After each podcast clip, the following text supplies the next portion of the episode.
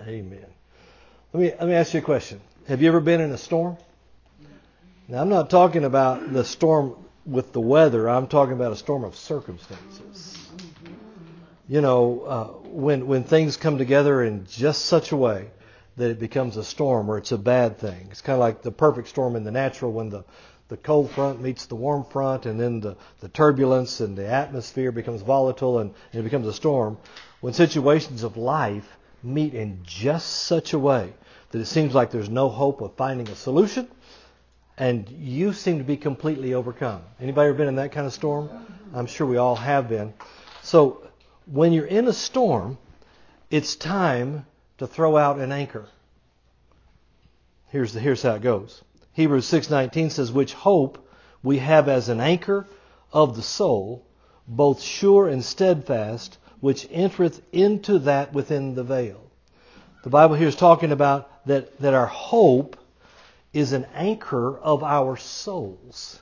It's an anchor of our souls that enables us to overcome the treachery of the storm, to stay stable no matter what the storm is to our soul. The problem with storms like that is that they are very emotional. They're very much a part of the soul. Our soul is, of course, our mind, our will, and our emotions. When we get in a storm, the mind runs this way and that way, trying to find a way in the flesh to be rescued. In a storm, our emotions are carried by whatever thought comes our way. We need to have an anchor. I love that verse. It says, which hope we have as an anchor.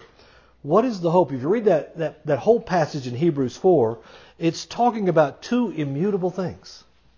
It's talking about, it's talking about the, the, the oath of God and the promise of God. The oath of God is whatever has been ratified by the blood. Because the oath was ratified in blood. The promise of God is God's word.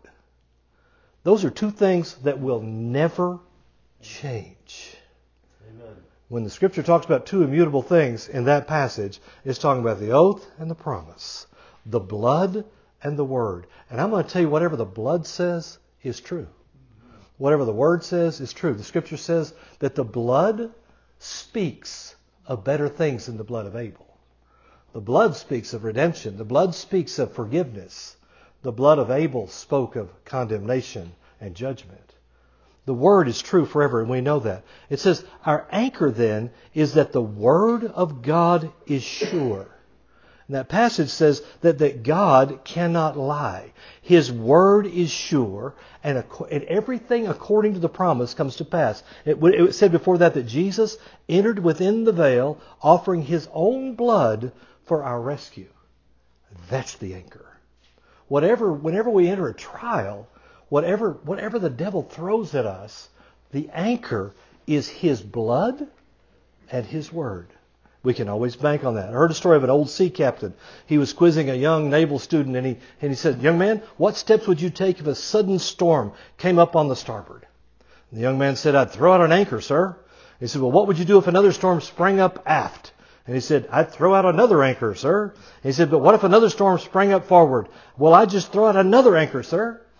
And the, the, the, the captain said, just a minute, son, where are you getting all those anchors? and he said, from the, some, from the same place you're getting your storms. I want you to know as many storms as the devil throws at us, whatever he throws at us, there is an anchor for our soul. And we can rest assured that the anchor is in the blood and in the Word. In the blood and in the Word. We've been reading the scriptures for the past several weeks out of, out of Mark chapter 9, verse 22 and 23. Jesus comes off the Mount of, of Transfiguration. They're trying to cast the devil out of a, of a boy, and they can't seem to get the devil out of the boy. And you know the story probably. And and when, when, when Jesus comes, he said, he, this is my paraphrase. He says, "What's the problem?" They say the guy says, "My, my son has a demon. It, it, it throws him down and tries to kill him, and your your disciples couldn't get him out." And then the guy says, "But he's talking to Jesus. But if you can do anything, isn't that isn't that a great prayer? Talking to Jesus. But if you can do anything, I think I've prayed that prayer before. God, if you can just do something here, if you can do anything." The guy says, if you can do anything, have pity on us and help us. And Jesus said, You say to me, if you can do anything, why, all things are possible to him that believes. That's such a powerful statement. Christians are all the time saying, oh, God, if you can just do something. And God is saying, if I can do something, if you can believe, all things are possible to him who believes. Listen, when we're in a storm, if that storm is caused by the devil, or if it's even just caused by my own foolishness, I need supernatural help. I need God to rescue me. I need God to do something about my storm. And it, it, it takes a miracle for that to happen. Listen, the devil brings storms into our lives in order to get us to trust into something other than God's Word. He wants to take our eyes off of what God has said. The devil wants us to get someone else to be our source rather than God. I mean, he wants us to trust the government. He wants us to trust the church. He wants us to trust anyone that we can trust. The devil wants us to take our eyes off of God. He brings storms because I'm telling you, the devil is almost absolutely convinced that if he'll bring storms often enough, that we will quit on God. I mean, he's doing his best to make us quit. You, you know, we may be in a storm. We may think we can never get out of the problem or we'll never be happy again. But here is some great advice. Never quit on God. Amen. Stay with Him. So we've been talking about the supernatural. Jesus said that it takes belief in the promise. When he, when, he, when he, tells him, when he tells the man, he, he, says, if you can believe, he's talking about believe the promise, believe the word. If you can believe what God has said, all things are possible to the one who can believe God. All right, so that, that's what he's talking about. He's saying that we need to believe the promise more than we believe in the storm, more than we believe in the circumstance to see the impossible become possible. We've talked about lots of things over the weeks. Uh, and then I've realized tonight there are some subjects I probably could have included in this series. Could have talked about prayer and praying in the Spirit. I'll tell you, if you're in the middle of a storm or you need, or you need a miracle, you need to be praying in the Spirit to get the mind of God. We need to be praying. We need to, we need to trust God and obey God. But I want us to think about something here t- this evening. No matter what we're facing, and you may have been in this storm before, you've done everything that the Bible tells you to do. I mean, you've done everything that the Holy Spirit has instructed you to do. You've prayed in English. You've prayed in the Spirit. You've been faithful. You've been walking in love. You're staying in faith. And it just seems like the thing isn't breaking. Let me just say, this is what we're going to talk about tonight. Whatever you do, don't forget to factor in the anointing. Never forget the anointing. The impossible becomes possible as we believe and we give room for the anointing of the Holy Spirit. The anointing is absolutely essential. Last week, we talked about the Jesus way. We found out that the Jesus way was not always like the Christian way that we follow today. We found out that Jesus only did what he saw the Father do. He only said what he heard the Father say. And that Jesus didn't do it the way that many preachers would do it today. And we found out that Jesus never had a ministry failure. Everything he did succeeded because he only did what the Father said and only did what the Father told him to do. We've got to do it the Jesus way. He had to hear the Father and he had to depend upon the anointing. Now here's a great passage of Scripture that you ought to put in your arsenal. Acts chapter 10 verse 38. It says, How God anointed Jesus of Nazareth with the Holy Ghost and with power, who went about doing good and healing all that were oppressed of the devil for God was with him. I like that. Jesus was anointed with the Holy Ghost and with power. And he went about doing good and healing all that were oppressed of the devil. what Jesus did was a result of the power of the anointing of the Holy Spirit. All that he did. I want you to notice what the anointing does. The anointing does good and the anointing heals all. If it's not good, it's not the anointing. If it is good, it's the anointing. So I want us to look at that just a moment. So what is the anointing? How does that even work? We'll look at three passages to begin with. You know I'm going to look at more than that, but I'm going to start with three. Colossians chapter 1 verse 26. This is a great passage and I know you've heard it before. The Bible says, even the mystery which hath been hid from the ages and from generations, but now is made manifest to his saints. This thing we're ready to talk about is made manifest to the saints. Verse 27 To whom God would make known what is the riches of the glory of this mystery among the Gentiles, which is Christ in you, the hope of glory. Let's break this down just a little bit. It, it, it, talks about the word glory here in this passage. The word glory in the Greek language is the Greek word doxa. All right? The word from the Greek to the English is not even really translatable. What, what, what the Greek word says is much more intense than the English words can identify. We use this word glory, and, you know, if you've ever been around many preachers, glory to God. Glory. Well, what does that even mean? I'm fortunate to have a son who questioned everything.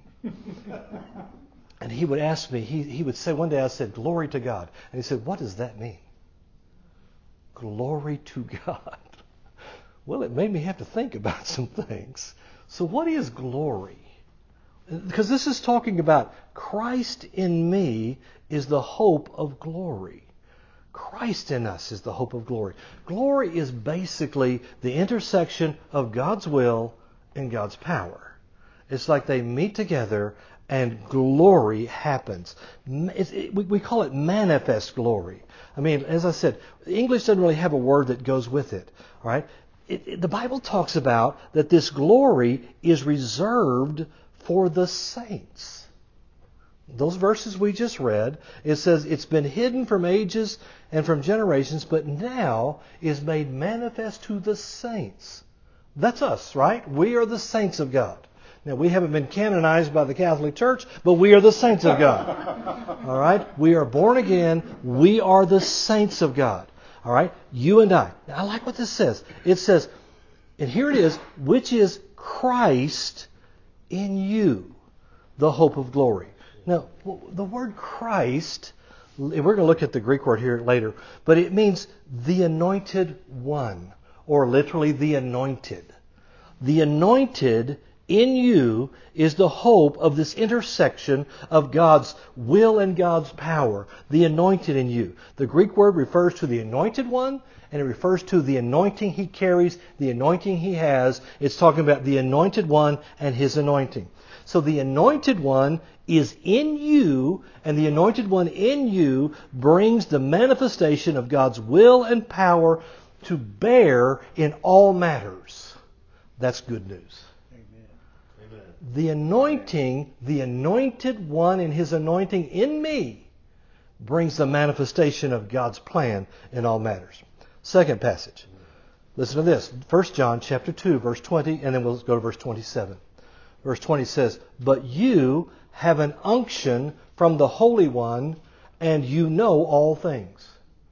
Now, first of all, that doesn't mean I know the square root of 71 when it says all things. Right? About I need I know all things that pertain to God's will and plan for my life. I have access to those things. But you have an unction from the Holy One, and you know all things. Verse 27. But the anointing which you have received of him abideth in you. Now, the word unction and the word anointing are the same Greek word. So I could say, but you have an anointing from the Holy One, and you know all things. But the unction which you have received of him abideth in you. So it's the same word. Now, here, it's interesting. It says, but the anointing which you have received of him abideth in you. In you. We just read the verse, verses before that Christ in me. The anointing in me, Christ in me. We have a supernatural knowing, knowing within us because the anointing lives in us. The anointing is already there. Third one, Isaiah chapter 10, verse 27. And it shall come to pass in that day that his burden shall be taken away from off thy shoulder, and his yoke from off thy neck, and the yoke shall be destroyed because of the anointing. Now, the word destroyed literally means to wind tightly as a rope, to bind, specifically uh, to destroy, or for someone to writhe in pain. The picture here painted in Isaiah 10:27 is that the anointing, we get fed the anointing to the degree that our neck becomes so fat that the that the yoke is broken off of us because of the anointing. All right, it, it, it, it, just can't stay on us, and so the burden is broken into pieces. The anointing causes the devil to writhe in pain because he can't keep the yoke around your neck. All right? So that's what happens. The anointing makes us too big for the yoke, is what that's talking about. Ooh, now, that, we're talking about what is the anointing, okay? The anointing. Then we know that Christ is the, the word means the anointed, and in him, that, that him in us is the hope of glory. We know that, that we have the anointing in us. We know that the anointing in us makes us too big for the yoke. All right, that it can't stay on us. Okay, let's look at another passage of Scripture. This is in Zechariah chapter 4. We're talking about the miraculous. We want the supernatural to take place in our lives, and we need the anointing of the Holy Spirit. Zechariah chapter 4, verse 1. And these are all familiar passages to us. We're going to read 1 through 7 here. It says, And the angel that talked to me came again and waked me as a man that is wakened out of his sleep, and said unto me, What seest thou? And I said, I have looked, and behold, a candlestick of all gold, with a bowl upon the top of it, and seven lampstands thereon, and seven pipes to the seven lamps which are upon the top thereof. And two olive trees by it, one upon the right side of the bowl, the other upon the left side, side thereof. So I answered and spake unto uh, the angel uh, that talked with me, saying, What are these, my Lord? And the angel that talked with me answered and said unto me, Knowest Knowest thou not what these be? And I said, No, my Lord. He answered and spake to me, saying, This is the word of the Lord unto Zerubbabel, saying, Not by might, nor by power, but by my Spirit, saith the Lord of hosts. Who art thou, O great mountain, before Zerubbabel? Thou shalt become a plain, and he shall bring forth the headstone thereof with shoutings, crying, Grace, grace unto it. Now, here's what I want us to see. Notice there are two olive trees that are, that are beside the candlestick, one on each side. The Amplified Bible reads verse 3 this way And there are two olive trees by it, one upon the right side of the bowl, and the other upon the left side of it, feeding it continuously with oil. The purpose of the olive trees is that they are feeding it. The candle flames were continually supplied with oil from a living source. This is a fantastic picture here. A living source. Verse 6 from the Amplified, it says, Then he said to me, This addition of the bowl to the candlestick, causing it to yield a ceaseless supply of oil from the olive trees, is the word of the Lord to Zerubbabel, saying, Not by might nor by power, but by my Spirit, of whom the oil is the symbol, says the Lord of hosts. Uh, this is fun to me. The continual supply of oil is the Holy Spirit, referring to the anointing of the Lord. It's a continual supply. Where there's a continual supply of the Spirit, we can be sure that it's not by might nor by power, but by His Spirit. But that oil must be continually supplied. The Amplified says in verse 7 for who are you, O great mountain of human obstacles before Zerubbabel? Who, with Joshua, had led the, the, return of exiles from Babylon and was undertaking the rebuilding of the temple before him. You shall become a plain, a mere molehill, and he shall bring forth the finishing gable of stone of the new temple with, a with loud shoutings of the people crying, Grace, grace unto it. Here's what we got to know about the anointing. The anointing will cause the mountains to become molehills in our path as there's a continual supply of the anointing. The anointing will empower us to finish what the Lord has assigned us to do. It's the anointing that makes it happen. It releases God's powerful grace on our behalf. The anointing is important. Victory comes because of the anointing. Apart from the anointing, we don't win. The anointing brings the victory. Without the anointing, our home, our job, ministry, whatever it is, can't be the success it's supposed to be. Victory is not the product of education or skill set, knowledge, popularity, or crafty maneuvering. Continuous victory is the result of con- the continuous supply of oil. Man, this I like what the word is saying here. So, so what is the anointing then? What is it? Number one, it's not falling under the power. I mean, that used to be the end all, man, if we could just fall under the power. Though the anointing can cause the falling under the power. Anointing, the anointing is not the feeling. You know, when you get the goosebumps and, you know, we feel something. That's not necessarily the anointing.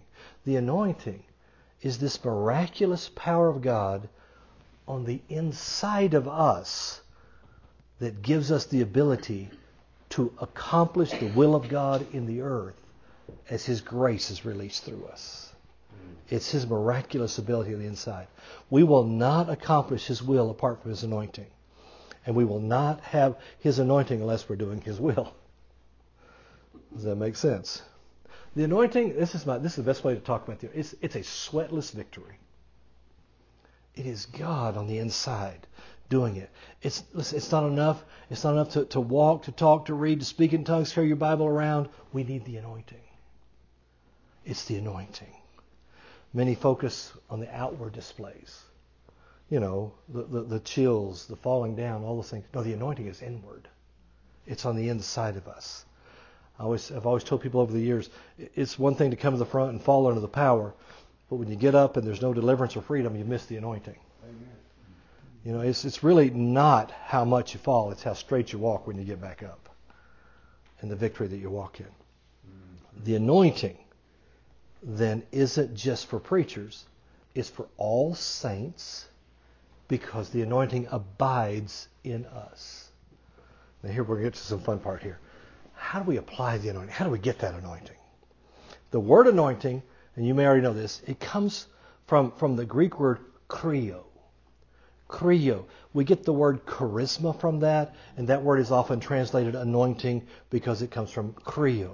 Chrio literally means in the Greek to smear or rub with oil. To smear or rub with oil. The root word is the word is chraomai, which means to furnish what is needed or to employ. Okay, so the anointing is the smearing of the oil of the Holy Spirit upon us to furnish us with whatever is needed so that we can usefully be employed to get the job done. That is to accomplish the will of the Father, doing good and healing all. That's what the anointing does. In Bible times, there was this daily application of ointments or oils to the body and the head to those who could afford it. If you were rich, you got it every day. It was pure olive oil mixed with perfumes. The poorer people, they reserved the anointing for special occasions. Now, here's a great picture. We, the Bible says, we have a better covenant established upon better promises than the people of the Old Testament.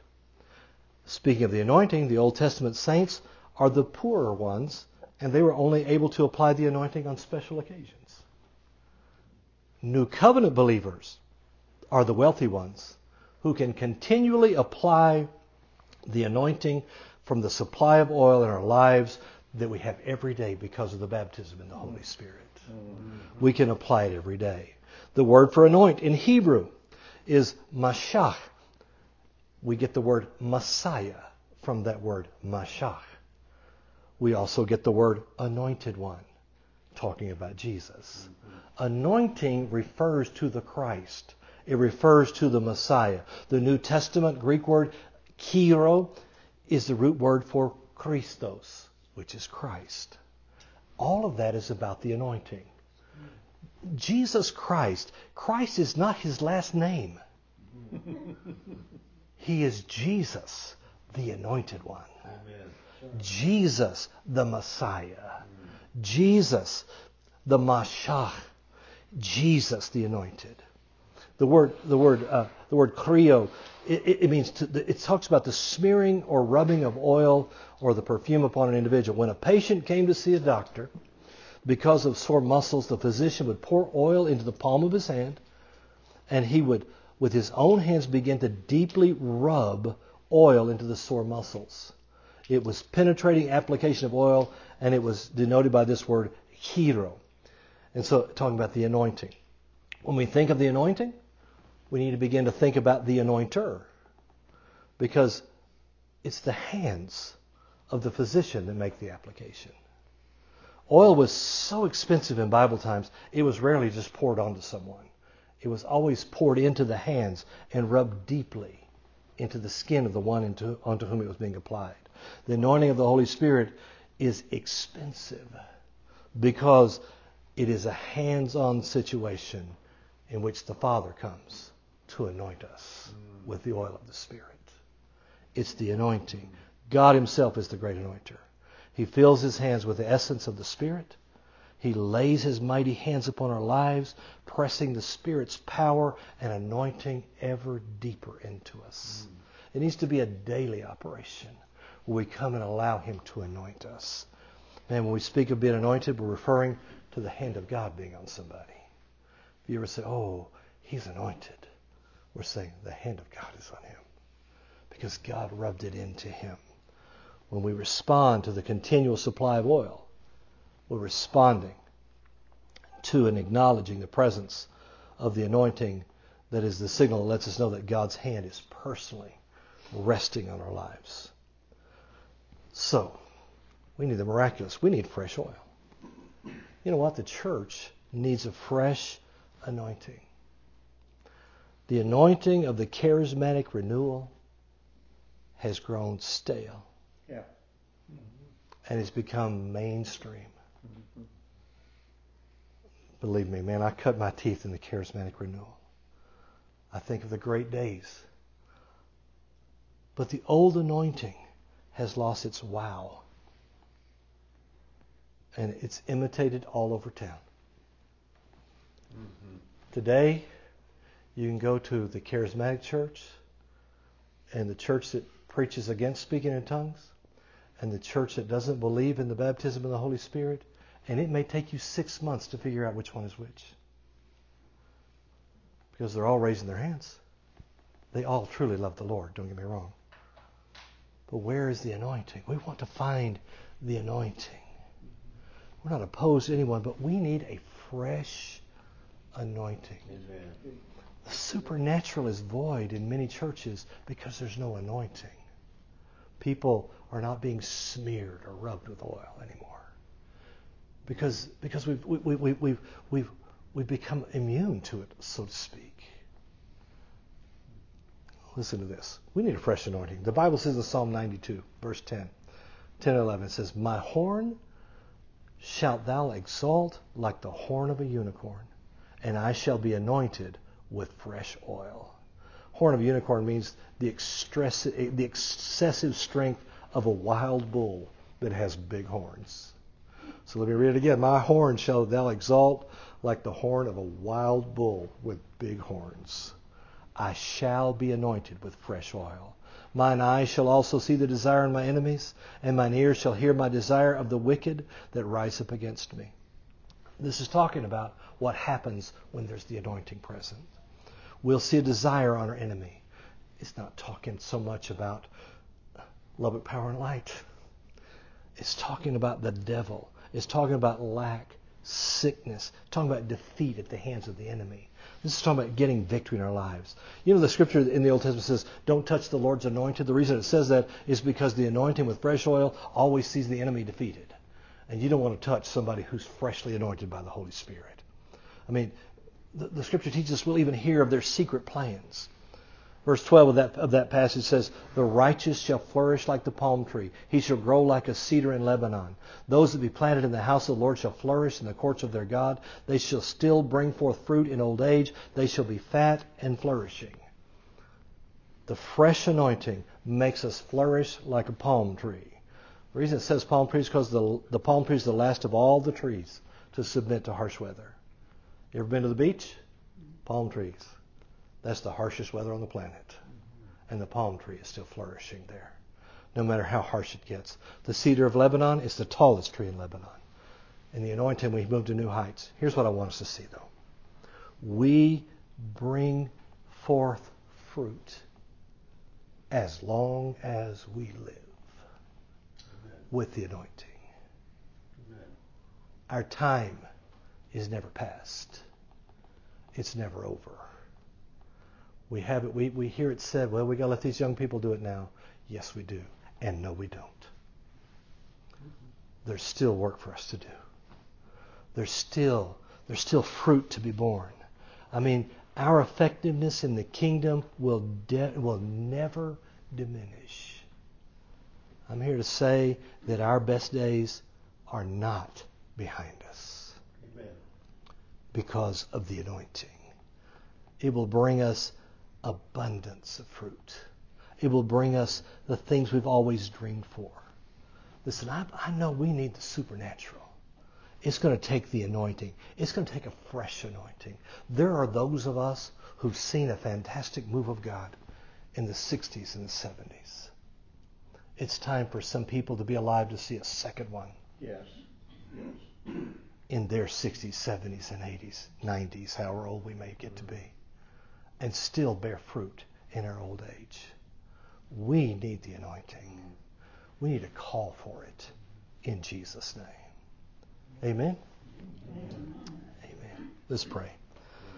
Father, tonight we make the declaration that the anointing is in us. Christ in us is the hope of glory, the intersection of your will and your power, your glory in us. We have a living anointing within. God, we are continually fed the anointing of the Spirit. And we declare tonight our best days are not behind us. We bear fruit. We are fat and flourishing in a good way. Father, we give you thanks. We give you honor tonight in Jesus' name. Amen.